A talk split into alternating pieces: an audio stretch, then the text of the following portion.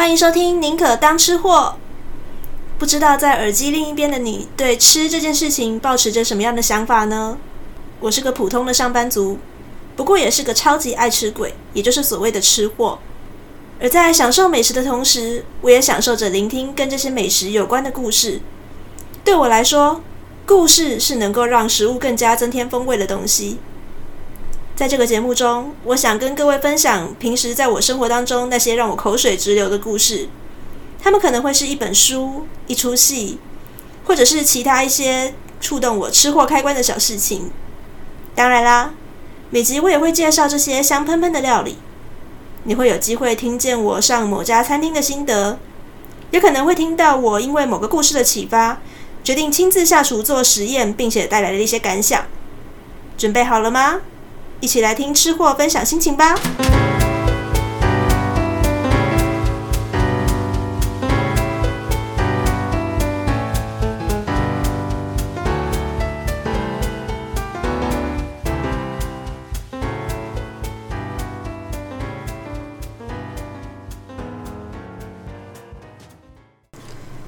欢迎收听《宁可当吃货》第一集。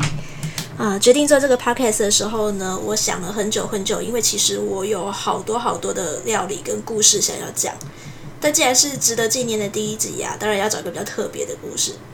所以其实呢，我思考了蛮久的，大概有好几个月这样子。然后后来呢，就是真的驱动我觉得说特别值得拿来做第一集的是什么样的契机呢？我就觉得说应该要交给天意。那其实大家呃，如果有在用呃网络的话，呃，可能会知道说博客来网站它其实有一个专栏叫做 Okapi 阅读生活志。对，这个专栏它就是会邀请很多的，不管像是呃布沃克啊，或是一些作家，然后他们来写他们的一些生活所见所闻。那当中可能就会置入一些书籍的介绍这样子。那这个 Okapi 生活阅读志呢，它主要都是一些作家的阅读笔记啦。那其中，呃，我大概在前两个月的时候，很偶然的发现了有一个作家，饮食作家叫做番红花。那他有写到了一道料理叫做水煮猪脚。那其实那篇文章蛮有趣的，是在讲说，呃，番红花，嗯、他到了我们今天要介绍这本书《国宴与家宴》，他的那个作者家中，然后呢，这个作者的先生，他为了招待他，做了这道水煮猪脚。他就觉得吃完之后，觉得，诶。好特别哦，然后怎么会可以把这么简单的东西做得这么美味？他就询问他先生说：“诶，怎么会有这道菜？”然后那个先生也就很谦虚的说：“哦，没有，只是这道菜不是我做的，他的原创者就是我们今天要介绍的这个《国宴与家宴》这本书的作者。”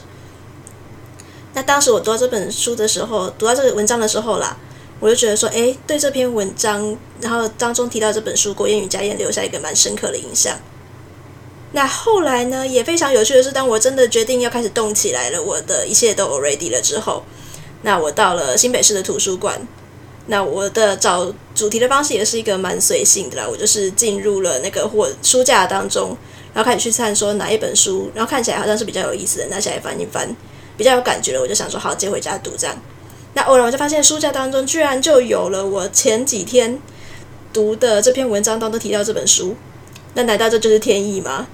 既然这样的话，那它就成为我们的那个 podcast 值得纪念的第一集好了。好，那所以我们今天要介绍的这本书，它就叫做《国宴与家宴》。我先说我在新北市图书馆借的这个版本呢，它其实是一个再版过的版本。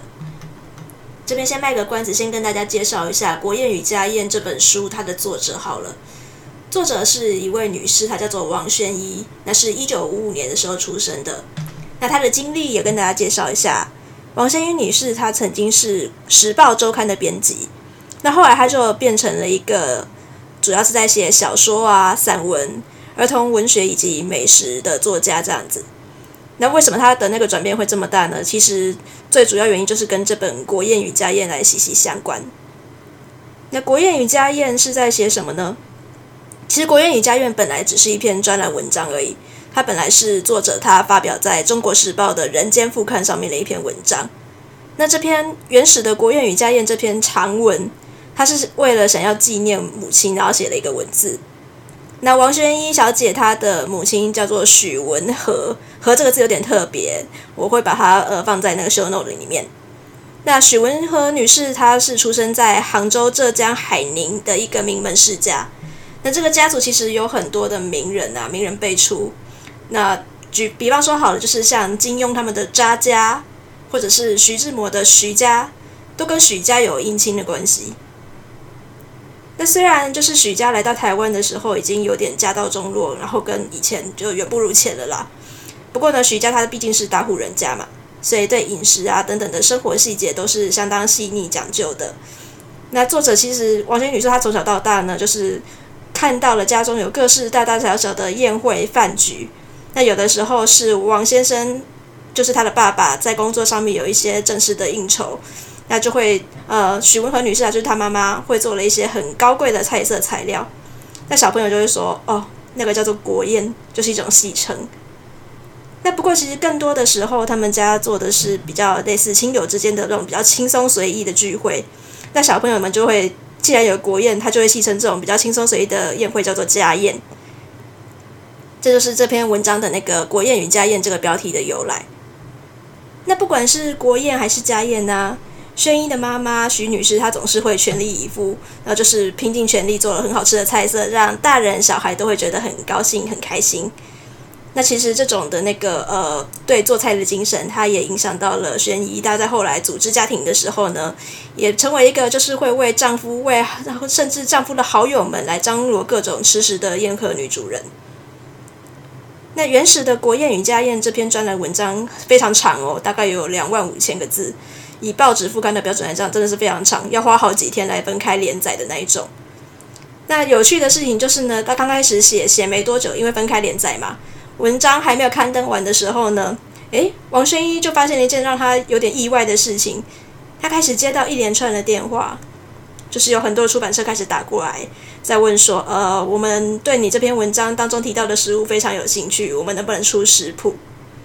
那也有一些电话，就是读者他打过来就问说：“诶，那个某道菜我们很有兴趣，那你可以就是再跟我们讲详细一点的做法吗？”然后更有趣的就是有一些朋友，他会因为读了这篇文章之后，就勾起回忆，想说啊，这道菜我去你家做客的时候，你有做过诶。然后就打来，就是有点呃，怎么讲，跟王宣一开玩笑说，诶，某道菜你已经好久没有做了呢，或者是会有打电话来算账，问说，为什么某道菜你从来没有来请我吃过？那更让王宣英意外，就是借此机会，居然有电视台想要来邀请他上美食节目。我一开始就是王宣英女士，她对这件事情有点困扰了，她就觉得说，诶，为什么我在别人的眼中变成一个煮饭婆这样子？她就把想要把这些邀约通通都推掉。但是因为就是呃，同样的那个邀约啦，真的是非常多，然后锲而不舍。那甚至有一些是来自于他蛮敬重的一些编辑朋友这样子。那王宣一女士就是本身受到那个许文和女士她妈妈的影响，她对饮食生活跟文化也蛮有自己的想法的。而且以前又是编辑嘛，对文字其实蛮有概念，蛮有研究，所以后来她就慢慢转变心意，开始写饮食，那就出了好几本书。渐渐的，就是大家提到王宣一这个名字的时候，就会觉得说他是一个美食作家。那刚刚有提到，就是说许文和女士她是浙江海宁那边的家族，所以其实蛮理所当然的。既然这本书《国宴与家宴》，它主要是在写一些怀念母亲的文字嘛。那写的大部分都是所谓的江浙菜、外省菜。我自己本身是本省小孩，那我们家也都是吃所谓的台菜居多，所以其实我对江浙菜，我是后来呃出社会来到台北之后，才有比较多的机会来吃到。那我不知道大家就是对江浙菜有什么样的印象？其实蛮多的饮食文学作家都是从呃江浙地区过来的，所以呢，他们就会对江浙菜非常的推崇。那我自己会有的时候有一点困扰的地方是在于说，就是大家提到江浙菜的时候，就把它推到很崇高的位置，好像就是其他的菜系都不值得一提一样。不过，其实《国宴与家宴》这本书里面不会啦，反而王宣一女士是用一种很质朴、很淡然的文字在介绍这些江浙菜。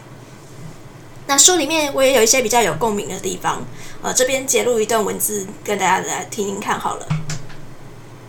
江浙菜当中。冬菇、冬笋是蔬菜中的名角儿。冬笋虽然有冬笋的鲜美，但我想那是因为从前人没吃过台湾夏天的绿竹笋或桂竹笋，甚或麻竹笋和本地的新鲜香菇。否则不会那么执念这两样东西。好，那其实我在读到这一段的时候，有点会心一笑的感觉，就是他在讲说，呃，冬菇、冬笋，大家可能都听过说什么那个呃闷霜冬这件事情，然后很多的外省人他其实就会非常推崇这个东西。那当然我也吃过，我觉得好吃是好吃啊，但其实台湾本地的绿竹笋也是非常的好吃。那所以在这个段当中，其实王轩女士她就有点忧自己一默这样。那另外一个会让我觉得就是说比较亲切的地方，就是她没有那么的在意，就是说我们我妈妈做的东西就是最好的。她在书里面也会小小的吐槽许文和女士的一些做法，例如说空心菜，因为他们小时候从来没有见过空心菜。然后呃，江浙人他们在做蔬菜这件事情的时候，很习惯的一个做法就是把那个叶子炒到烂烂的。但是如果大家知道炒空心菜吃过的时候，就会知道说炒空心菜炒到烂烂的，一点都不好吃嘛。而且他们家在做空心菜的时候，不知道说要吃的是那个筋、那个梗的地方，那个才是脆脆的才好吃。所以呃，许文和女士的做法很有趣，他就是把菜叶全部拔下来，把筋丢掉，然后呢就把那个菜叶煮得烂烂的，导致小孩子觉得说哦，空心菜是一道不好吃的菜。然后后来呢，就是。等到王宣英女士那个在报章杂志上面看到人家介绍炒空心菜做做法的时候，才恍然大悟说啊，筋是要吃的，所以他就去回去跟他妈妈许文和女士讲，然后他妈妈就有点嗯讪讪然就说哦是哦，怎么会有人吃筋然后不吃菜啊？有点不承认自己菜的做法是错的这样。然后他妈妈也很妙的，就是虽然后来会炒精了，但还是把它炒得烂烂的，这个是一个比较有趣的地方。那除此之外，就是书当中有介绍蛮多让人家口水直流的料理。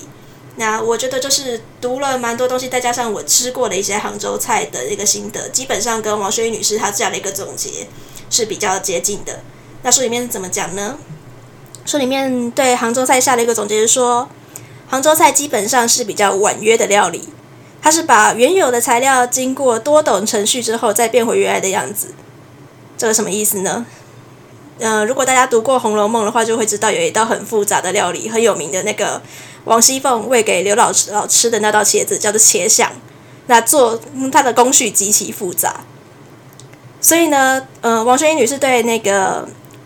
江浙菜的见解就是说，它像《红楼梦》里面说的，一道茄子，它经过各种工序来处理，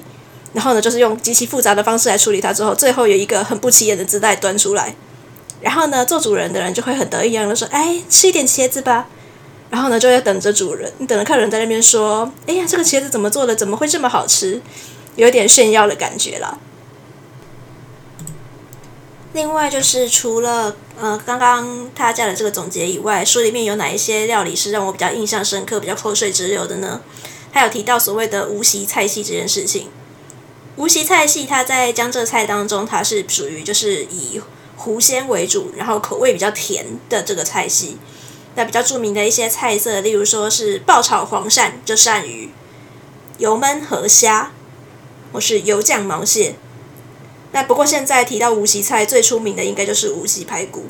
那作者对这些菜的那个下的见解是说，这这个东西好吃是好吃的，不过没有什么了不起的技术，它是骗小孩的菜肴。所以其实字里行间还是可以听得出来，他比较推崇的是那种呃，把一些原有的材料经过多种程序之后变回原来的样子，那种看起来好像没下什么功夫，但懂吃的人一吃就知道说哇天哪，你这个东西下了苦功诶。那当然除了这些就是大菜以外，有一些感觉比较清爽的菜，也是让我觉得看完之后好像很好吃，就是所谓的像烤麸啊、鸡茸豌豆。但是如果就是对于吃比较有概念的这些人，听我讲这两个名字，就会觉得说比较呃，它不是那么单纯的菜色。像烤麸，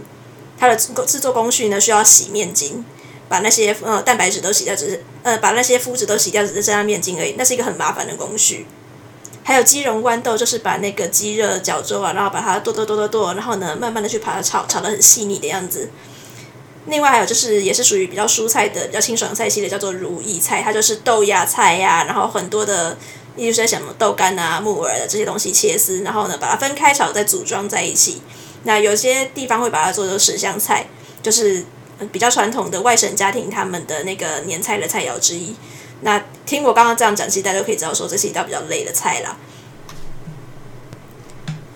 刚刚在前面的时候，我有提到过，我从新北市图书馆借的这本《国宴与家宴》，它是属于不是出版，是再版的版本。这是怎么一回事呢？好，我出我借的这个版本呢，它是二零一六年出的，叫做经典回味版。为什么会有这个经典回味版呢？嗯，这个时候我要先岔开题，介绍一下王先瑜女士的先生。王宣瑜女士的先生，我觉得介绍出讲出来之后，大家应该都知道他是谁了。呃，这位先生叫做詹宏志，他是 PC Home Online 网络家庭出版集团跟城邦文化的创办人。那在呃，国宴与家宴是他的出版在二零一零三年的时候出版的。那之后，王宣瑜女士当然就如同我刚刚前面所说的，她成为了一个饮食的那个作家，那也蛮出了蛮多本书的嘛。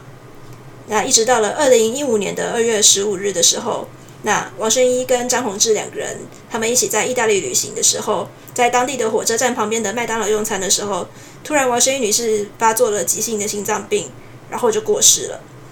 这个消息其实蛮突然，那文化界的人当时呢也都纷纷的致哀。那我刚刚说他在二零一五年的时候过世。在二零一六年，也就是他过世整整一年的时候，其实张宏志先生他就非常的想念王宣一女士，他想要为她做些什么，然后就想到宣一既然留在世人心目中的形象，以及他跟他的小孩两个人都非常思念的是宣一做的这些菜肴，所以他就决定再版《国宴与家宴》这本书，来作为呃纪念宣一的方式，所以叫做经典回味版。那这也是我非常想读完之后，我非常想要用这本书来作为第一集的原因。因为我觉得，呃，有故事的东西更对他的那个这些书里面所提到的菜肴增添了蛮多的风味。那其实前面我一直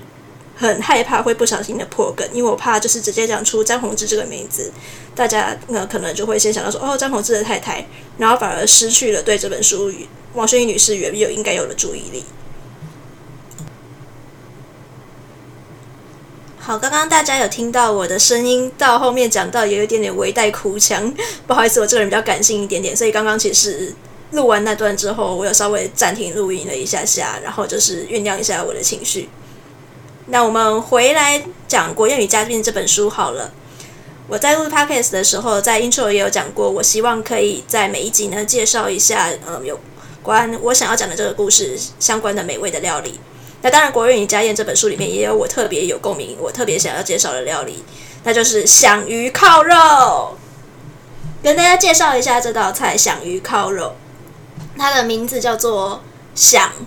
是那个鱼干的意思。前面有提过《红楼梦》那道且响嘛，就是那个很难写的字，就是我们要讲的“响”。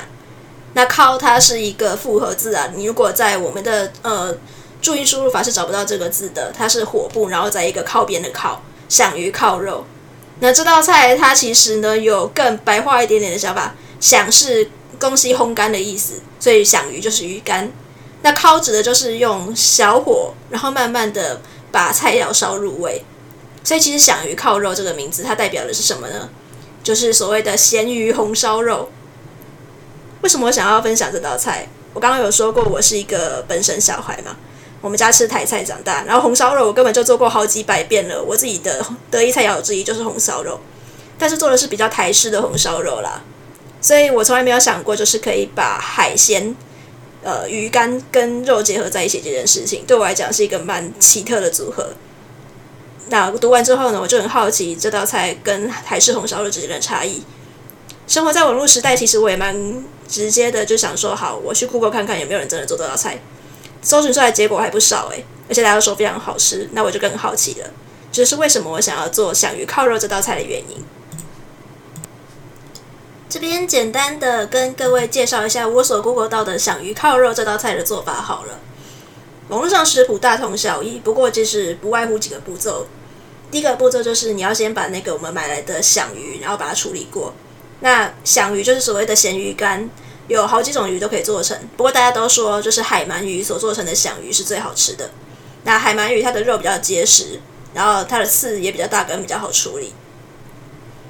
那第一个处理步骤呢，就是要先把它呃煎香，或者是把它榨干。那把它去腥，逼出这个香味之后，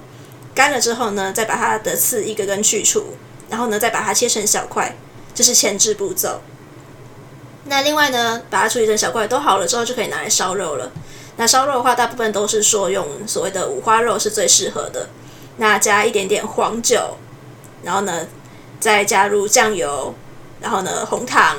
然后还有我们最重要的响鱼，然后呢拿来慢慢烧。那不太需要太多的一些什么香料，例如说我们可能台式的红烧肉会加入八角啊、辣椒啊、姜啊，甚至是一些什么草果之类的那个香料都不用。这种响鱼烧肉呢，他们顶多就会跟你说加葱段就好了，然后慢慢的把它烧小火入味，烧到整个油亮油亮就好了。这是所 Google 到的响鱼烤肉的做法。那其实我自己实做的时候，我做了两次。第一次呢，我的做法呢，呃，大同小异，但是呢，我把那个刺煎香了之后，因为我是属于呃北漂，然后呢在外面租房子，所以我这个小小的房间而已。那房间里面也没有所谓的抽油烟机，所以把整个房子，然后房间的那种的油烟味有一点点重，有一点鱼腥味这样子。但是我还是很努力的，就是把它煎香之后，然后去了鱼刺。然后只是在肉的部分呢，呃，其实我自己觉得说现代人吃的有点太健康，有点不太健康了。所以呢，我就想说，有五花肉好像有一点肥，那不然用油脂也比较多的梅花肉来做好了。毕竟我以前用梅花肉来做台式红烧肉也都非常好吃嘛，然后就来做，然后把它烧干。但是这个呃做法呢，有一点失败的部分在于说，我觉得做出来虽然味道是好的，然后但是好像不太够油润。那其实江浙菜很重视的一件事情，就是所谓的呃咸香油肥，然后要烧到赤油浓酱这样子。那我就蛮不甘心的，我就想说好，那我要来做第二次，但是我要找一个就是比较不会把我的房间弄得那么多的鱼腥味的地方。那刚好我就想到说，我的公司其实有茶水间，有一个比较简易的小厨房。那不然我就把那个鱼想把它带到公司去，我趁中午午休的时间来做这道菜好了。结果呢，很有趣的就是，当我在把鱼想把它泡水退咸的时候，我老板就来了，他给了我一点技术指导。因为我老板他是外省人嘛，他就说他做这道菜的时候，他从来都不需要去退咸，不需要去泡水，真的吗？所以呢，我就把那个时候呢只泡水泡了二十分钟左右的鱼响就拿起来，就直接把它拿去烤了。对，我用烤的，不是用炸的。然后我那时候就很害怕，说完全没有退咸，只退了二十分钟，等于没有退耶，这样会不会太咸？这个不会，然后烧出来是非常好吃的。那另一个第二次改良的地方呢，我就是遵从原始的食谱，我使用了五花肉，然后并且呢，老板他有非常好的绍兴酒，他也赞助了我。然后烧出来之后，我觉得真的是惊为天人呢。原本我们想的那个五花肉啊，我之前做过那些红烧肉都是属于比较香料的味道，然后呢，当然甘甜老酱油非常的好吃。但响鱼靠肉刚刚这个东西。它的那个酱油用量是比较少的，然后大部分都是所谓的红糖，然后跟咸鱼本身的滋味。那吃起来我觉得就是当然呃油亮油亮，然后甜甜的嘛。但最重要的一个呃咸味的来源是在于那个鱼干，所以说你的猪肉咬下去的时候会有一种呃鱼的鲜味。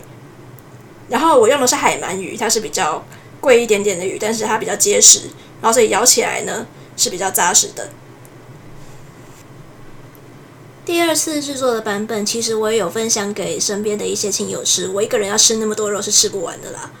那当然，有的人会跟我说很好吃，你就称赞我；然后有的人会很惊讶说他们从来也没有都知道过这道菜。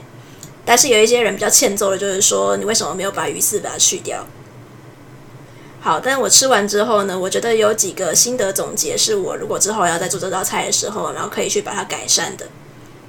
第一个呢，就是。一定要有五花肉，它的原始师傅会用这么肥的肉，不是没有道理的，因为它的用的水跟酱的量非常的少，所以它要有一定的油量，然后才能够把这道菜变得比较顺口一点。那第二件事情呢，就是用黄酒，因为我第一次用的是白酒，就是一般的那个米酒，但其实你比较第一次，然后跟第二次做出来的料理，虽然都非常好吃啊，它的差异就在于说。黄酒、绍兴酒这种酒呢，它本身跟肉味去烧的时候是比较浓厚的，更能够凸显出肉本身的鲜味。那你如果用米酒、用白酒，就会觉得说，嗯，好像稍微淡了一点点。那第三件事情呢，就是关于鱼干的选择这件事情。其实我在南门市场在买鱼干的时候呢，有看到另一个选择，就是青鱼干。青鱼是青色的那个青，那这是外省对于这种鱼的说法。那本省就会说那个就叫草鱼。那它是比较便宜一点点，而且它的刺也比较大根。重点是它的肉不会像那个海鳗鱼这么的结实，所以我在去刺的时候会比较好去一点点。那老板是跟我说两个版本都可以啦，只是我遵照原始的网络食谱，想说大家都说海鳗鱼比较好吃，那我就来试试看好了。那其实后来就有查到其他人的说法，就是说你用几乎各种的鱼竿都可以，包括说像市面上比较容易找到的青鱼，或者是像我所找到的青鱼就青鱼竿就是草鱼这件事情，甚至有一些像是呃蓝鱼有那边有类似的咸鱼干料理，他们是用飞鱼干做的，那据说也都非常的好吃。所以下一次我来做的时候，为了呃弥补就是去刺，然后以及价钱这件事情的话，我可能就会选一个比较好的鱼干。另一种鱼干这样子。好的，那以上就是我们今天的内容介绍啦。如果刚刚的介绍有让你对我们今天所讲的这本书《国宴与家宴》提起一点兴趣的话，非常欢迎你去，不管去书店去找来买来，或者是跟我一样利用公共资源、图书馆的资源去把它借来看。那我相信，因为作者的文字质朴，然后但是有趣，然后内容也非常的生动活泼，那其实你读完之后并不会觉得是后悔的。另外，我也会把我们今天介绍的招菜响鱼烤肉的简易文字食谱，把它列在 show note 里面，也欢迎各位试着自己做做看哦，蛮简单，蛮好吃的啦。好的，今天的节目就到这边啦。如果你还喜欢这一集的宁可当吃货的内容的话，拜托拜托，可以帮我们分享给各位亲朋好友们，让我们这个节目可以给更多的人听到，我也会更有动力为大家介绍好听的故事跟好吃的菜肴。那如果你觉得有一些不足的地方，像是呃，其实我自己有注意到的语速过快，或者是有一些比较多的语助词，因为我在录第一季比较紧张嘛，有一些比较多的像是就是啊、然后啊这样子，这些东西我会慢慢的注意调整。那如果有你有更多的意见想要分享给我们的话，也欢迎留言评论。那如果你没有更多的意见，只是想要鼓励我的话，也非常非常的欢迎你按下五星的那个留言评论。我们期待下次见喽，拜拜。